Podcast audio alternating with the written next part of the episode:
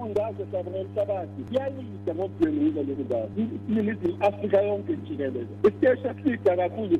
senayo silandele umlando kona-ke esithi masibheke basithoke ukuthi basidlwengule ngabo bonke abantu abakhona e-south africa esithembayo ukuthi ongangezwe lakhe uzomemezwa kanjani abantu-ke sibheke ukuthi baphephe omama nabantu abadala uphoyisa kufanele benzeke yonke indawo lapho abantu bekhona emakhaya sinika amathuluzi-ke banisebenza odokotela banika ama othisha banika oshozi nange sinika amathuluzi nanka nje amanye ngiyawabona ezandleni amathuluzi omsebenzi lawo namathuluzi esinika wona okuyosebenza umsebenzi wethu siwenza phansi komthetho ngoba wenza umsebenzi okunye kwako ukuvikela impilo impilo liyivikele nani nani maphoyisa niyama-human so ninama-human rights uma kukhona umuntu ofuna ukuthatha i-human rights yakho which is the main pilashi says ningakhohlwa ukuyivikela